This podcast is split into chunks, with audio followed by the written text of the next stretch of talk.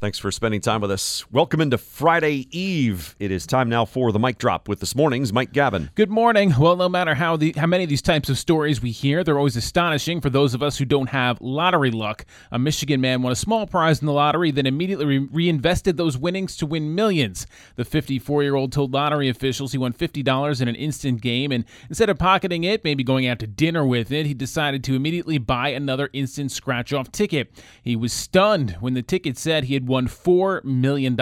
So stunned, in fact, that he wasn't sure if it was real. So he says he called his brother, who told him to make sure the ticket wasn't a fake or uh, part of some elaborate hoax. Hmm. So he flipped over the ticket and read through the fine print. Then he called the lottery office to confirm his jackpot, which he says he plans to use to travel. Travel Travel, yes. That's, Like- that's a decent amount of travel. like every week for the rest yeah, of his I life. guess so. Like that yeah. kind of travel. Quit your job and just go on the road, right? Oh, that's, that's, man. That sounds like a good idea. think if I won that kind of money and decided to travel, and I like to travel, Mm-hmm. I would I would go once a month somewhere fairly exotic. Okay. Get back and then spend three weeks planning the next month's trip, and then see. go again. I I see. think that's I think that's how I would do it. I got you. But what kind of vacation though? Because I know you're not a sit on the beach type of person. Yeah. Like you're gonna what? You're gonna explore like cities, you know, Yeah. foreign cities, that Yeah. kind of thing. I would not stop moving. Ah, I see. Yes. Downtime is not a thing for me No. on vacation or at any time anywhere.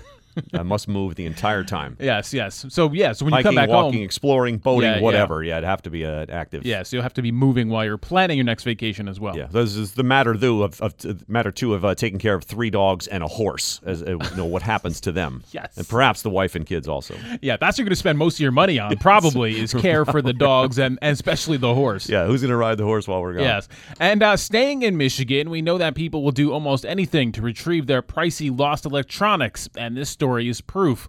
A woman was- was rescued this week from an outhouse toilet in northern Michigan after she climbed in to retrieve her Apple Watch and became trapped. The woman, whose name was not released, lowered herself into the toilet after dropping the watch at a boat launch at Dixon Lake, about 200 miles northwest of Detroit. First responders were called when the woman was heard yelling for help. The toilet was removed and a strap was used to haul the woman out. State police didn't say whether the woman was injured or even if the watch was recovered, but they did take the time to warn future visitors of what they should already know. If you lose an item in an outhouse toilet, don't go diving in after it.